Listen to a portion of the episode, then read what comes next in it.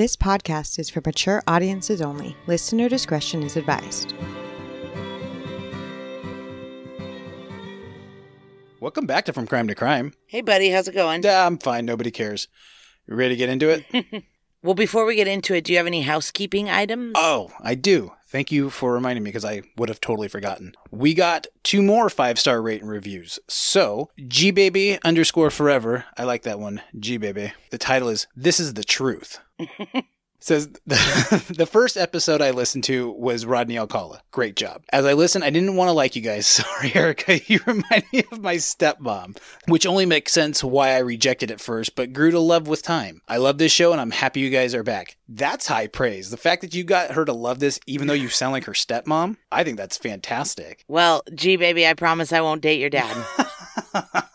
the other one, which the other one, not that all of our five star rating reviews aren't tremendous, but they add a little weight when they come from other podcasters. And so uh, we got this one from Crime Soup Podcast. This says, I recommend your podcast to everyone who asks for suggestions. From Crime to Crime is my favorite all time show. Let me know if you're ever in Salt Lake City and I'll buy you guys a drink. Thank you so much, Crime Soup, and you're clearly not Mormon. That's high praise. So we really take that to heart and thank you so much. I love how you just assume everybody from Utah is LDS. Well, I mean, isn't that kind of everyone's assumption? I don't know. Maybe. Anyways, thanks, Hannah and Kaylee, for the great review. Absolutely. And if anybody else is looking for another true crime podcast, Crime Soup is where it's at. Most definitely. We highly recommend it. But for our show, where are we going to this week? We're going to St. Louis, Missouri, February 28th, 1983. February 1983. I'm going to guess, honestly, uh, Porter Wagoner. No. Oh. I don't even know why you're guessing anymore. It is a fun game to play. So, w- am I right though? Is it Porter Wagoner? No, it was Charley Pride. See, you didn't even want to do it and you still knew what was up. well, of course I knew. I oh, that's the first thing I look up. Really? Why? It doesn't matter. It's just like a weird It's tick that I have. I it don't sets know. your tone. It's probably a mental illness. yeah, it definitely is. But this, it just sets your tone. Is that kind of like it puts you Yes. like, okay, I know where we're at because Charley Pride was rocking the airwaves. Yes. Interesting. Okay, so we're going to St. Louis, Missouri. We're going to Clemens Avenue. There's an abandoned apartment building that's been abandoned for a few years. And this story's been told and retold a lot. And it's always the same story about these two guys whose car broke down and they were looking for like a metal pipe to fix their car. So they went into the basement of this abandoned building. In every retelling, they're like, that doesn't really make any sense, but whatever. Then recently, there was a guy who did a documentary on this case, and he's like, that doesn't make sense. And he kind of set out to clear up a bunch of stuff. And this documentary is fantastic. It's on Prime and it's called Precious Hope Revisited. And he completely clears this up that there was no two guys that were broken down car. They weren't looking for a pipe. They were just neighborhood teenagers that were fucking around in an abandoned apartment building. I mean, that really makes the most sense, right? Like teenagers, especially in this time, like they had to entertain themselves. Dude, teenagers back then had so much more fun than teenagers now do. Like teenagers now are so safe in their house and like everything's protected. Like teenagers back then were like getting tetanus. yeah. What a life. These two neighborhood teenagers, they were older, t- like 18, 19. They were adults, but they weren't grown men. But they were the size of grown men, so it's understandable how that gets mixed up. Yeah, no, it's not. There's a lot of stuff in this story that gets mixed up, and it's not understandable. Oh, It's actually kind of wild. all right. Well, I'll just I'll just shut up and listen. Yeah, yeah. Anyway, this documentary on Amazon Prime is actually really, really cool because they have a lot of interviews with the actual detectives on the case, the actual police department on the case. Oh, that's cool. So one of these guys lights a lighter in the basement. They say it's because it's dark down there and they can't see, but maybe they were smoking something. Who knows? Oh yeah, eighty three. Absolutely. Yeah. They realize, though, in the glow of the lighter, that there is a woman's body in the basement of this abandoned apartment. Oh building. Oh my god. Yeah. What? It's bad. It, it's not like somebody was down there and froze to death or OD'd or something. It's shocking. even if they had OD'd or froze to death, this would be shocking. But and like you're only able to see this from the glow of your lighter. Oh, Yeah, it's scary. She's face down with her hands tied behind her back with red and white rope. She had red fingernail polish on. She's naked from the waist down, and she has on a yellow sweater that's covered in blood. wow. This is horrific. Like what a terrible sight to see Yeah. by candlelight. The most horrific part of it, though, is that she was decapitated. Oh, I didn't see that coming at all. Yeah, and her head was nowhere at the scene. Not that they could see anyway, but it would turn out that it was not at the scene. What do you do with a head? Why would somebody decapitate somebody else and then like take their head with them? What do you do with that? Why do you have that? Oh, my- Well, I'm sure they didn't keep it, but I'm sure it was to, you know, hinder identification, which turns out, since we're doing an episode on her 40 years later, worked. Wow. So these kids run back to their house and they call the police. When the police arrive, at first they thought that she might be a sex worker. A trick maybe turned bad. Maybe she was doing tricks in this. Apparently, this neighborhood is a little bit, at this time, kind of crime ridden. Yeah. But when they turned over her body, they found out very quickly that she was not an adult. Oh, again, didn't see that coming. Yeah, she was a child. She was a prepubescent child. Oh, wow. Yeah. Oof.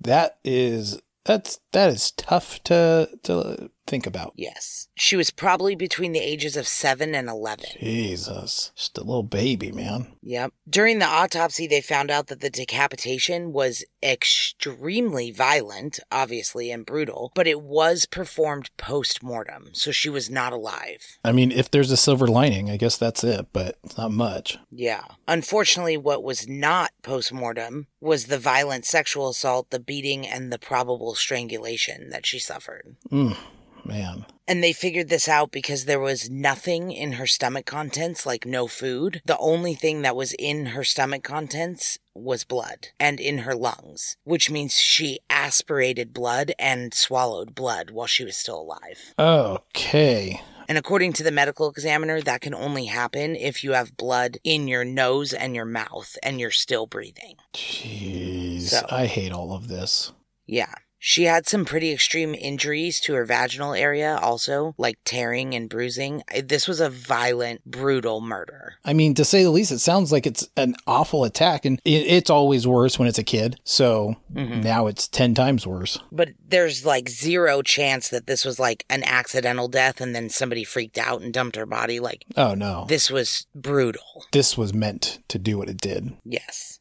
So, interestingly, what they don't find is evidence of any long term abuse. All of her injuries were all around the time of her death. Like, she seemed normal development wise for a child her age, 7 to 11. She seemed not malnourished or any signs of broken and healed bones, nothing like that. Bruising that had already healed. Like, she seemed like she had a pretty not horrific life up until her death. So, I mean, just trying to think of like how she gets in a situation like this then. Yeah. I would understand it being a parent if they had marks on them already or, you know, some other kinds of signs trauma. But mm-hmm. I mean, this sounds like it was just an, probably like an abduction or something. Yeah. So over the years, it's been widely reported by credible sources like newspaper articles that she had spinal bifida occulta, which is like a very mild form of spinal bifida. Oh, okay, cool. That sometimes so she can walk and stuff? yeah, yeah, okay. yeah. Sometimes people who have it don't even know they have it. Oh, Like, remember when my brother got in that really bad motorcycle accident and they left him taped to the backboard after they airlifted him to that hospital? no, that was. Because they thought he broke his back. No, that was before my time, but I do remember you telling me about it. Yeah, well, he had seizures and stuff, so they were like super worried about his brain. But when they did the full body x rays and stuff, they thought he broke his back, but it was some kind of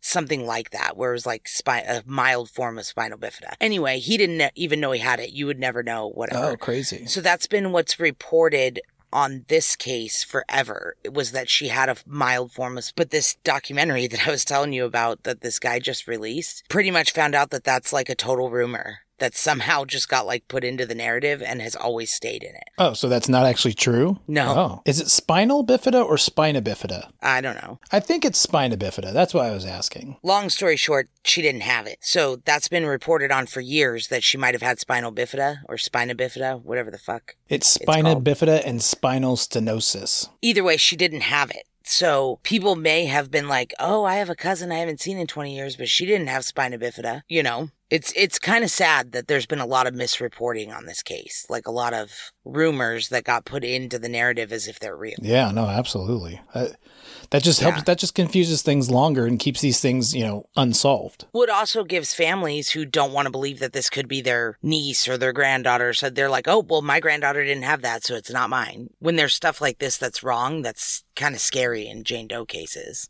So Yeah. No spina bifida. The police believe this little girl is obviously going to be reported missing anytime now. Doesn't seem like she was neglected or abused or anything like that before this happened. So they think like a family at some point is going to call and report her missing. But that never happens. Which that in and of itself is also just amazing, right? Like, Yeah. how is there nobody reporting this? Unless obviously they're not from that area, but know. like, you know, the chances of that. Even still, though. Yeah, man. Even still, though, because they searched high and low, we'll find out what they do over the next 40 years. But even if she was reported missing in a different area, they would have connected it by now. Yeah. So when no leads come in, they start canvassing the local area, you know, around the crime scene. Right.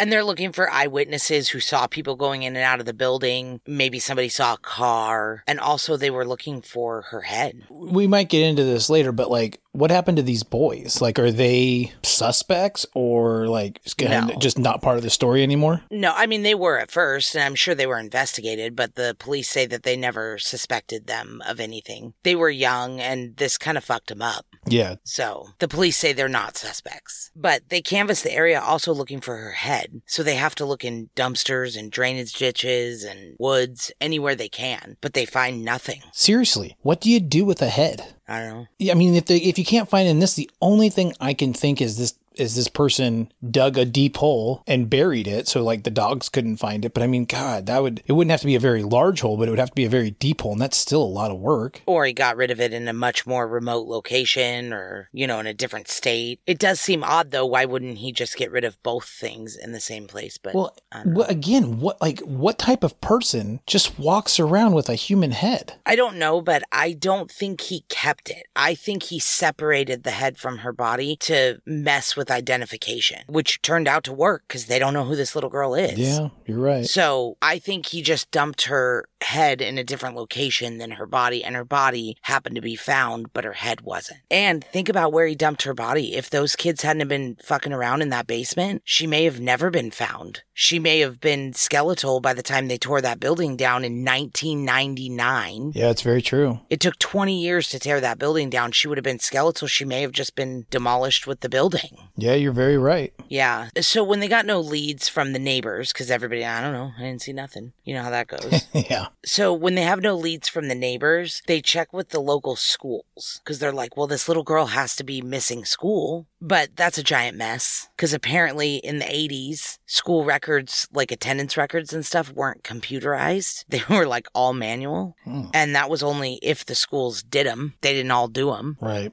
And they had some sort of like secretary shortage at this time. So it was super time consuming for the police because they would call a school and be like, Do you have any girls who haven't shown up in a couple of days? And the school would give them like five names and then they'd have to track down all five of those kids. And some were at different schools, some were just truant, and they would have to call every single school and do that. And then the schools would call back like a week later and be like, Oh, we didn't know, but this girl hasn't been here or that girl, you know, like they just didn't keep very accurate records. That's one thing, like, as time has gone on, like, we have done right as society has kept much better track of people and things. And things. yeah, Yeah. I think we've done a lot poorly as a society, but that's one thing we've done really well. Yeah. But they had to track down like every truant kid, every absent kid, everything, every kid who transferred schools. Cause apparently they used to just like transfer schools and not tell the old school. They just start them at a new school. apparently that happened a lot. Yeah. Yeah. I can, I can definitely see how that just is just like, yep, the transfer schools. Oh, okay. Well, less work for us. Yeah. And this is St. Louis. This isn't like some podunk, you know, I mean, this is a huge, I mean, there's lots of schools. So this takes a really long time and it makes the news, but you know, not like front page. Right. news because for some reason nobody cares about John and Jane Doe's and I don't get it, especially when it's a baby. Like she's a baby. Yeah, that I can definitely understand a lot more. Like somebody has to know who she is. Yeah. But the night that this made the news, it was like not the first story they talked about on the news. It was like after a commercial break or whatever. And the first story they talked about was the season finale of MASH. It's like, are you fucking kidding me? There's a baby girl who's dead. Why is that not number one? Like, whose kid is this? Yeah, I have no idea. Yes, that's wild. It is wild. They also had the added benefit of having to deal with all the crackpots that call in and admit to doing something, but they're lying. You know, they're like, oh, I did it. And then you find out they were in jail for like the last three years, Yeah. so they couldn't have done it. And then this one guy, he like wanted the reward money to tell them where her head was, and they paid him $600 up front. He like drug him to Iowa and made him look in these this forest because her head was in a tree and it was all nonsense. None of it was true. And he admitted at the end, he's like, "Oh, I just wanted the money." Did he get it? Well, they paid him six hundred dollars up front Oh. because he wouldn't tell them where the body was without them paying him something. But obviously, they took it Well, back. yeah. I'm So, like, what's even the point? nothing. Oh my god. And then another guy confessed to being the guy, and he had a skull on his mantle, and he had a machete. And some girl called the police and was like, he admitted that he killed her, and he has a skull on his shelf. So they went and checked that out, and it ended up being a toy machete that wouldn't cut anything. And the skull was not this child's skull; it was a skull from a science class, like from a like a fake skull from a science class. Okay, that's what I was hoping it was. Yeah. So after nine months of shitty leads like this that go nowhere and nonstop searching for her family and school records and everything else, by December they decided that no family had come forward and that it was time to bury her. So the men who worked at the cemetery that dug her grave, the actual grave diggers, were her pallbearers. Oof. Yeah, and there was a couple officers, a minister, and a photographer from the local newspaper, and that was it. Wow. It was so sad looking at these pictures because this photographer from the local paper took pictures of the fact that there was four chairs set up next to the casket and they were empty because there was no family there. There was nobody. Hmm. I mean, I guess it makes sense. They don't know who she is, where she's from, or really anything else about her. Who else is going to do it? Well, you would think like the community would come together and do so, but by the time they buried her, it was like almost a year later, you know? Everybody had kind of like moved on. And obviously, MASH wasn't on the air anymore, and everybody was way more upset about that. So, even though these pictures are super duper sad, it was a really good thing that that photographer from the newspaper came because 30 years later, that's going to be pretty important to this case. Okay, let's get going then. So, a nice couple who owned a monument company saw the story on the news about her being buried with no name. They wanted to donate a headstone for her with like a blank space for her name so that when they identified her, it could be engraved. But the cemetery that she was buried at was like, oh no, thanks. The ME's office said that would be inappropriate. And the monument company was like, well, that's kind of weird. They do gravestones all the time for John and Jane Doe's. How is that inappropriate? So a bunch of high school kids heard about this and they wrote a letter to the ME's office being like, why can't she have a gravestone? Like, we don't get it. yeah. And the next day, the ME wrote back and was like, no, it's fine. It's like totally allowed. Kind of like, I don't know what the fuck you're talking about. So in May of 84, this monument company erected a monument in honor of her. And it's like a headstone, but it's like a statue one. Like a whole thing, like not just like a hey, here lies, you know, whoever. No, it's like a statue one with like these angels and like an inscription. It's really beautiful. Oh wow. So there's like the date in the middle that says February 28th, 1983, and then there's like a blank space for her name. And then at the bottom, it says, The saddened hearts were healed in knowing the pain of life is over and the beauty of the soul is revealed. It's. I mean, that's a beautiful thing to say. Yeah, from what you've said, it sounds beautiful. Yeah, it was kind of weird that the cemetery was really awkward about it. Yeah. And we'll get to why that is later because the cemetery is very problematic. Huh? Is that a sentence you've ever said before? No. Yeah, I didn't. Uh, actually, yes. Really? One time. Yeah, we had an issue one time with like a family member. We went to go look for their grave, and my mom and my aunts hadn't been there before. And we looked it up on like the map thing, and we went to where it said it was, and it wasn't there. And they got all weirded out because there was like something in the newspaper about them like reselling graves when people hadn't visited their family in a long time. Like they know how often people are visiting their family, but I'm sure like old ass graves, you know. I don't know, but they freaked out about it. But then my aunt went back like two weeks later and it was there. They were just at the wrong spot or something. So I don't know. But yeah, that's the only other time I've ever heard of a cemetery being problematic. That does sound problematic, but yeah, cemeteries Yeah. usually pretty uh, work with you. You know what I mean? yeah, kind of normal. Kind of like we do this all the time, and like no one really wants to be here, so we'll try to make this as easy as possible for everyone. And I think they're pretty well watched and regulated by somebody. I don't know who, but somebody. I guess somebody's doing it, right? It's got to be somebody's job. Yeah, they have to be. So when VICAP was started in 1985, she was put in VICAP, like she was the first case that they put in VICAP in St. Louis. But that hasn't led to anything to this day. There's never been another crime similar or matching the MO or anything. What is VICAP again? Uh, just for those of us who are those who are listening and don't know. the Violent Criminal Apprehension Program? Oh, right. Yeah, we knew that. And they put cases in there so that, like, if different police departments all over the country all have little seven to 11 year old girls who are decapitated and have their arms tied behind their back, they can match cases together and then test them against each other to be like, oh, this is the same guy. Yeah. It's helped a lot with serial killers and serial rapists, like serial offenders. It helps a lot with. Oh, well, good. I mean, it sounds like a great thing then. Yeah. Then when NamUs was created, she was also put in NamUs, and there's never been any leads in that either. She's never been matched to any missing persons files or anything. So the National Center for Missing and Exploited Children have her in their system too, and she's the only case in their system without a photo or even a reconstruction, like a age progression, nothing, because they don't have her head.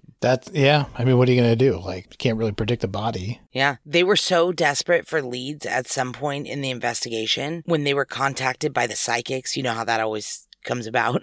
Yeah. They were like, fuck it. We don't have anything else. Let's see what they got to say. Obviously, that led nowhere. But one of them told them that her head was in a boat in the Gulf of Mexico. So that's pretty. I mean, what are you going to do? Stop every boat and check? Like, hey, can we just check? Because Linda told us that you might have a head. In- Yeah, that's so weird. I, that's the one thing that I don't get about psych. I get it if people want to believe in that stuff, whatever. But why is their information always so vague? Like, if you're really a psychic, why can't you just say say it? Why do you always have to hint at it? Why is it always a riddle? I mean, I get where you're coming from, but I think when they do that kind of stuff, like I watch it and, you know, like I don't think it's an overwhelming, like, okay, your Aunt Dorothy is connecting me from the other side and saying, you know, you should get the cheeseburger at the Cheesecake Factory. You know, I mean, I think they get like in inclinations, like or like feelings towards something, and it may not be like overwhelming. They might be like, oh, I'm not really sure what I'm feeling, but I feel like it's a woman. That's what I'm saying. It's never sure. It's never like this girl's name is Chelsea. Well, I mean, Like, never. I mean, it is kind of a made up thing in general, too, right? Like, Yeah. like there's no way to check it. You're going off of somebody's feelings. Now, I won't discredit people's gut feelings because I do think that's very real. No, of course. But yeah, psychics don't think it's a generally don't really know what's going on. They got they got a gist. Well, and there's no way to check it. How are you going to check every boat in the Gulf of Mexico to make sure her head's not like? There's no way to verify that. So it's like, thanks a lot Yeah. for nothing. So anyway, they get a bunch of anonymous letters. They have to track down every one of those, you know, from people who are like, ah, I know this guy Jim. He probably did it. You know, that's never the case either. So by 1990, this is seven years later, they still have nothing. So one of the investigators went on Oprah to try to drum up leads, but that didn't help either. It did nothing. So they got nothing about this little girl at all. They have no idea at all how any of this happened. Nope. By 1994, uh, Fonzie, you know the Fonz. Oh. Hey. Yeah, Henry Winkler, baby. Yeah. He had a show called Sightings. Mm, I didn't know that. Yeah, it was about a bunch of psychics or something. I don't know. I didn't watch I it. knew he had a show called Happy Days. Right. But the cops said, yeah, let's go on this sighting show with the psychics. Like, if nothing else, obviously they don't think that a psychic's just going to tell them who she is because that never happens. But they're like, it's a TV show, so at least we can get her story on TV. So they agree to do this show, The Sightings or whatever, Sightings. But the psychic on the show says that she needs something to hold of the victims to be able to like channel her. So they sent her the sweater and the rope. Uh, The only two pieces of evidence in this case, they just sent to a psychic. shipped him to a psychic. Yeah.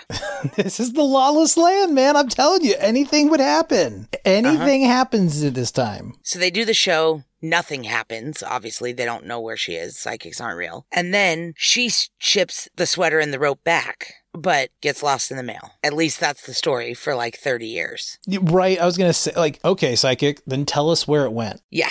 First of all, yeah. Second of all, I don't think that they're shipping the only piece of evidence in the most brutal murder in St. Louis history, just like USPS. I'm sure they sent it courier or some sort of police escort. There was something traceable with how they sent it. They at least sent it UPS, signature required. But for 30 years, everybody thinks the psychic never mailed it back or that it got lost in the mail. But this documentary reveal like he interviewed the psychic and the police department and she's like no i sent that shit back i sent it with the receipt the tracking everything she's like you think they're just going to send it usps like come on and then the detective on the case admitted that they received it there's a signed receipt for receiving the evidence back but they've since lost it which is a way more believable story than it just like got lost in the mail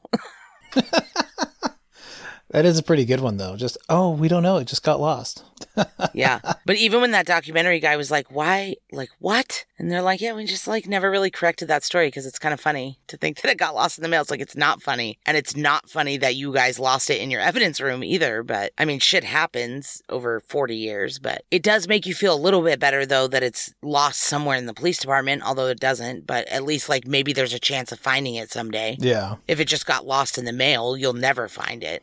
but if it's lost in the evidence room, maybe it's in with another case or something like it got filed wrong. Whew, man, it's a lot of work. Yeah. So it turns out it didn't get lost in the mail, is the point of that, but it is lost. They don't know where it is. And they have moved police stations since then. Oh, wonderful. So it could have got lost in a move, which sucks. Yeah. But or it could have just got put in with a different case and they haven't come across it. I don't know. I don't know how they keep their inventory. I'm surprised you didn't look into that. That does seem like something you would do. No. Well, they don't. They're not real open about that on how police departments do that. Oh no. They don't generally. No, they're not like here. This is how we do it. Because then people will be like, "That's not right. That's a big problem." And they're like, "Well, how would we lose evidence if we did it right?" You know. anyway, so this documentary has brought to light so much new shit or old shit that was like just kind of reported wrong from the beginning and then just rinsed and repeated over the years Yeah. like the sweater, he tracked down the manufacturer of the sweater because it's always been reported that the tags were ripped out, so they didn't know where the sweater came from. But he's like, well, you don't need that to like find out who made it. So he tracks down all these like sweater manufacturers and textile experts and all this kind of stuff, and he figures out the manufacturer of the sweater. How? How much effort to go through all this to find that out, you know? Like that seems like so much Yeah. like I mean it sounds like it's probably needed, but that's so much work to get that answer. Yeah, unfortunately, that should be being done by the police, but it's being done by a documentarian who, by the way, this is his first documentary. so it's like, he's not even a documentarian. I mean, he is now. He just had this, like, I grew up here and this case has always bothered me and I need to do something about it. He literally knew nothing about filmmaking. He doesn't have, like, a background in it, nothing. so, I love it. I love that he's just like, "Oh, I'm interested in this," and just went for it. Oh yeah, he's fantastic. So anyway, he tracks down all these textile experts or whatever, and turns out that it's a V-neck sweater from Robert Bruce brand, and it's a men's size medium, and it's yellow, and it was sold for twelve to fourteen dollars all over the country Oh. at J.C. Penney's, Sears, like all kinds of department stores. It was like a real common sweater, So it was no help. but it was a men's size medium. Hmm. I wasn't expecting that. Yeah, and she had nothing on underneath it, which oh. makes me think that it probably wasn't her sweater Yeah, it makes me think that too. a little girl is probably not going to wear a super oversized v-neck sweater without an undershirt underneath. no, certainly not. I mean, most people don't wear, especially in the wintertime. Yeah, In February, most people don't wear sweaters without undershirts in them anyway, very true. where it snows. But then a little tiny girl wearing a men's size medium, how low would that v-neck have been? Way too low to not have a shirt on. I mean, I guess it also depends on how deep that V is, right? Like, because if it like goes down to like your Yeah. sternum, that's pretty big. But like if it's just like a V at the collar, then that's not so big. Yeah. It does seem pretty big though, if you look at pictures. I'll put some pictures on our Instagram. I mean, it's pretty A big. men's size medium is small as a whole, but on a little girl, I'm sure it looks huge. Yeah, on a seven to an 11 yeah, year old. of course, that looks massive. Yeah. So, anyways, back to the investigation. It's cold as ice by 1999. And that's when they tear down this vacant building. So, this abandoned building where her body was found stayed in this neighborhood for another seven, 16 years after they found her body. Like, that's why would it, why would they leave it there for so long? I don't know. I know. And I read a bunch of reports about other crimes and murders and different things that happen in that neighborhood. It's like, you should probably get rid of this building. Like, it feels like a real good place where people do real bad shit. It's like the Adres building on Chapman that was there for just like abandoned for like 20 years. Oh, it was abandoned like our whole life. I know. It's like a di- dialysis center or something now, I think. So, and that was in like on a busy street in like a decent neighborhood. This is like quiet with an alley behind it. Yeah. You know, bad shit, I'm sure, was going on in there. So, anyway, seems kind of weird that it took them that long to tear it down. But when she was buried back in 1983, though, there was no DNA or isotope testing or anything like that. They didn't save anything to do any of that stuff. But by the early 2000s, those things are a real thing. So by 2004, the investigators started contacting different labs and agencies like the Smithsonian and asked like, Hey, if we exhume her, is there any testing that you can do? And they're like, absolutely. We could do DNA testing. We could do isotope testing. Like, yes, exhume her. So in 2004, that's what they decided to Oh do. Oh my god. Whew. yeah, but this would turn out to be a huge fucking mess, exhuming her. Yeah, I mean that's what I would think. Exhuming a body is usually not a problem. Usually they go to the grave and they dig it up and they exhume the body and they do DNA testing. But in this particular case, it's a huge fucking problem. Because remember, I was telling you about that mess of a cemetery that she was buried Yeah. at? And remember, I was talking about how it was like real problematic? Yep. Well, apparently the owner committed suicide in 91 and no one had taken care of it since she died. Oh.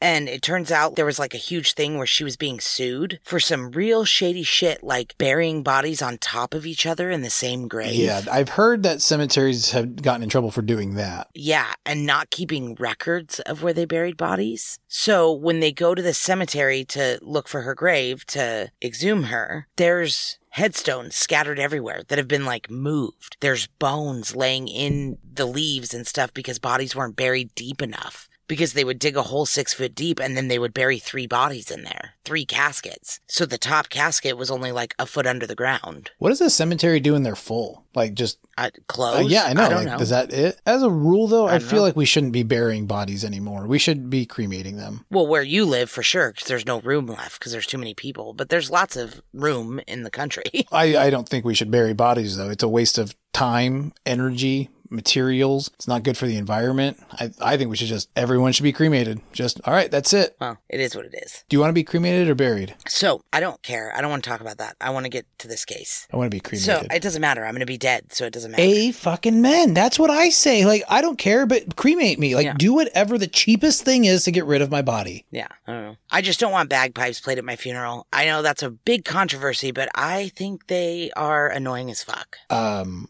I think that's like a designation thing, and I don't think you're designated to have bagpipes played at your funeral. So I don't think you have anything to worry about. Play bagpipes at anybody's funeral. I mean, it's generally a very special thing. Okay. So the point of that is that this cemetery is a fucked up mess. They dig up below her monument. Remember her headstone monument that they erected for her? With the angels, yep. Remember they weren't going to allow it at first, and then they were like, okay. So she wasn't under it. Um, sorry, I must have misheard you. What? Yeah, she wasn't under it. Three other bodies were, but not hers. Oh, wow. All right. What is this all about? Yeah, it's a fucking mess. This place is disgust. Like I, it, ugh, it's a mess. So by 2013, this guy reads an article about this whole cemetery being a mess and them not being able to find out where Jane Doe is buried because her monument wasn't placed on her grave. It was like just wherever they put it. Yeah. And this guy watching this, like, or reading this news article, he's like, hey, my niece can probably find her. So it turns out this guy's niece, her name is Abby, and she's a PhD of computer science and was working on some technology like camera geometry, something. I don't know. And it's where you can try to locate things based on like historical photos and maps and stuff. Hmm. So she's like a super cool nerd, pretty much. Yeah. So she contacted the investigators and was like, Hey, I'd like to help. I saw a picture of the funeral from the newspaper and I think I can figure out where she's buried based on that picture if I could see the like original of the picture. They were like, cool, thanks. Please help us. You know, they needed help. So they contacted that photographer who luckily was a hoarder and still had the negatives of that funeral.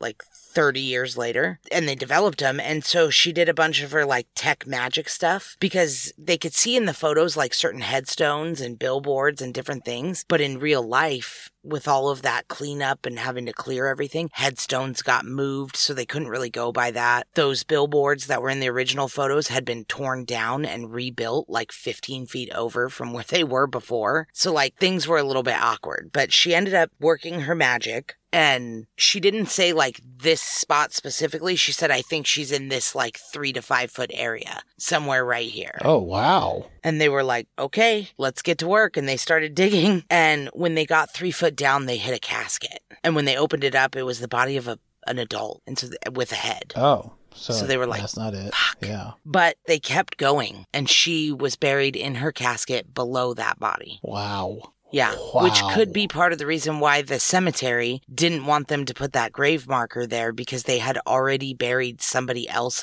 over the top of it. Oh. Yeah. See, she was buried in December and it was May when they were trying to put this monument in. And by May, they had already buried somebody else on top of her. And so they probably didn't want those people's family to know that somebody was buried below their loved one. So they moved her marker like somewhere completely different that she wasn't buried. Wow. Yeah. Pretty crazy. Oh my gosh. Yeah. So after all these years and everything, this is 2013 now. They finally find her body and they were able to send samples to the Smithsonian and the University of North Texas for isotope testing, which is fucking whatever. I still haven't made up my mind on isotope testing because I have not yet researched a case where isotope testing has been accurate or like helped at all. so I don't even know about this because the University of Texas gave 10 states that she could be from, which is like, okay, at least it narrows it down from 50 to 10. Yeah. That's I mean that's significant for sure. Yeah, totally. But then the Smithsonian gave like 10 states that were 10 completely different states from the ones the University of Texas gave. Perfect. Okay. They both ran the same isotope testing, and all the states that the University of Texas said were all in the South, like all these 10 states in the South, but not Missouri. And then the ones that the Smithsonian gave were like 10 states all in the North, but also not Missouri. So it was like, ah. so now we're like, we don't know. Who knows about isotope testing? She's from the United States. Yeah. So they kept samples for the DNA testing and all that stuff. But by February of 2014, she was reburied in the Garden of Innocence, which is like for child John and Jane Doe. Oh, that's a nice name. Where's at that? Calv- Oh, you're gonna tell me. it's at Calvary Cemetery. In St. Louis? Yeah, yeah, yeah. But it's much nicer than the place that she was buried before. And that service was beautiful. The funeral home that took care of her body gave her this like beautiful casket that has these like gold angels on the corners and stuff so that she'd never be alone. Like they really took a lot of care. They put her in like a beautiful pink dress and there was hundreds of people there. It was beautiful. That sounds very lovely. Yeah, it was lovely. So the last hope for this Jane Doe, besides someone coming forward and saying like, "Hey, that's my kid," and here's my proof, is genetic genealogy, which CeCe Moore and Parabon Nanolabs have been working on for years now. It's her oldest unsolved case that she hasn't been able to solve. Hmm. Yep. Well, And they've ruled out tons of people, but haven't been able to figure out who she is. this is always kind of those things that I go back to that this very well could have been a child that was born into a situation where they weren't documented, you know, in in anything. Yeah, it could be. Genetic genealogy can still track down who that child's parents are. The problem that they're having with this child is the African American community is extremely underreported in GEDmatch. Right. And which is the only database they're allowed to use. The way CeCe Moore was explaining it is like they're represented in in 23andMe and Ancestry and all that kind of stuff, but they don't seem to be uploading their DNA to GEDmatch. And they don't know if that's because like a distrust of law enforcement or what it could be, but the end result of it is that victims also suffer because they can't identify them if they don't have anybody to compare their DNA to. So they say they're as close as they've ever been though. Like they've tracked down relatives, but they're dealing with what could be like unknown parentage or like maybe an adoption. Like there's something wrong in the family tree where the tree on paper doesn't match what the genetics say. Right. So like maybe somebody's dad isn't who they thought their dad was. So on their paper tree, it's not lining up with their DNA tree. So she says they're like one upload away from narrowing down who Jane Doe is. But until more African Americans upload their DNA to GEDmatch, they're probably not going to get any closer than they are now. Really? That's I mean, it makes sense. Definitely makes sense, but it's really interesting Yeah. that there's a whole demographic that kind of collectively just isn't interested in this. Is this one of these weird white people Yeah. things again? White people do weird stuff all the time. be. Like, is this one of them? Yeah. we don't know what it is, and we just show up and we're like, "Yeah, we've been doing this," and they're like, "Yeah, that's weird white people stuff." Like, oh, all right, Yeah, it must be because every single genetic genealogy thing that we've researched, like whether it's Othram or DNA Doe Project or Parabon, they all say that the African American community is extremely underrepresented in GEDmatch. There's very little to go off of. So there's only really two theories, so I don't know if you really want to go all the way to Theoryland. oh yeah, Theoryland. Yeah, so the first theory is that she was abducted and murdered by a unknown assailant, somebody unknown to her and unknown to the police. Like somebody just kidnapped her, assaulted and murdered her, and then left her in that house. And she would have to be from out of state if that was the case, because somebody would be missing her in St. Louis if she was. Yeah, hundred percent. Interesting. Yeah. I feel like that's not very likely because by this point, somebody would be missing her anywhere if that was the case. Oh, and well, it's been so long too. I mean, Yeah. They would have connected her to a missing person's somewhere else by now. yeah, I mean, it's been forty years. Yeah, so the most likely scenario is that she was killed by a family member, somebody who was supposed to be taking care of her and in charge of her. I, I mean, I do think that that's probably the most likely scenario, but these are the kind of things that you can't rule out. Kids being in bad situations and not being recorded. Right, but that's still the person who was in charge of her. Yeah, you're right. How would a kid end up in a bad situation without her parents putting her there? Yeah, good point. That's true. Because if her parents were good, decent people, they would report her missing when she ended up in that situation. Yeah, you're right. Yeah, it's most likely a family member, which is probably why the decapitation, because they didn't want her to be ID'd. Man, that's terrible. Yeah. So that's the story of St. Louis Jane Doe. Well, that was actually really interesting. And I remember when you and uh, those women at CrimeCon were talking, and I didn't know anything about it. And you were like, oh, it's so interesting. And I was like, yeah, they're usually not. But this one really was. Yeah, they usually are. And sorry, guys, this didn't end up being quite such a mini episode as normal. But there's too much to go over, especially now that that documentary came out. Yeah, no kidding. Because he's like, hey, everything you've heard about this case is wrong. Seriously. I mean, especially everything they thought they had going on. And then, you know, this guy brings all to light like, no, it's all this way. That's big. And it's not just like some documentary that's just like, oh, I think it's this way. I mean, he's talking to the actual investigators on the case, and they're like, ha, yeah, that's true. it's like, it- this isn't funny. No. Like, this is serious business. You got, the, like, people have been getting this wrong for years. So, the only other little tidbit was a few months ago, there was a Reddit post about a girl who was missing her sister, that her mom went to jail in the early 80s and they were living with their grandparents and they they had two different dads and the dad came and picked her sister up in January of 83 hmm. and they've never seen her since Oh. and that the dad was from St. Louis. oh. Yeah, it's it did seem like a really good lead, but they've never been able to track down like they were able to track down the poster and some of the players involved, but it doesn't seem that that really lined up. And Cece Moore even posted something on Web Sleuths that she doesn't think it's a very good lead, which means she's probably already looked into it and ruled it out genetically Yeah. because she said it's not a good lead. I mean, she said a lot more than that, but she pretty much said, like, if this girl really thinks it's her missing sister, she should upload her DNA to GEDmatch so we can make sure. Yeah, absolutely. And she won't do it. I don't know. I don't know if that's even come to that yet, Oh. but but I'm just saying, like, that's the whole thing. Is if you have a missing cousin, family, or even if you don't, it could be somebody so distant from you you don't even know they're missing. Just upload your DNA, and you might be able to tell us who this little girl is. This one sounds like it could be one that could get figured out. Oh yeah, it's going to. Yeah. It's just how long is it going to take? Yeah. There should be an option when you do one of those things like, do you want your. Yeah, there should yeah, be. just do you want your stuff automatically uploaded? Like, yeah, because honestly, it's a little like confusing to get it uploaded to GEDmatch anyway. So if they just had a button to push, like, hey, do you want this? Yep. Okay, great, thanks. Then it's done. Yep. Yeah. One thing we didn't think about though is if a judge loves the sound of his own voice, expect a long sentence. Stupid. Was that your joke? That's a dumb joke. It was a dumb joke, but that's kind of what they're supposed to be. All right. Well, I love you. All right. I love you too. Bye. Bye. This podcast has been a production of Orange Halo Media LLC, hosted by Grand and Erica. If you enjoyed the show, please rate and review wherever you listen to your podcasts. To chat with us, go to From Crime to Crime on Instagram, From Crime to Crime on TikTok, From Crime the number 2 Crime on Twitter, or you can visit our website at FromCrime2Crime.com. See you next Wednesday.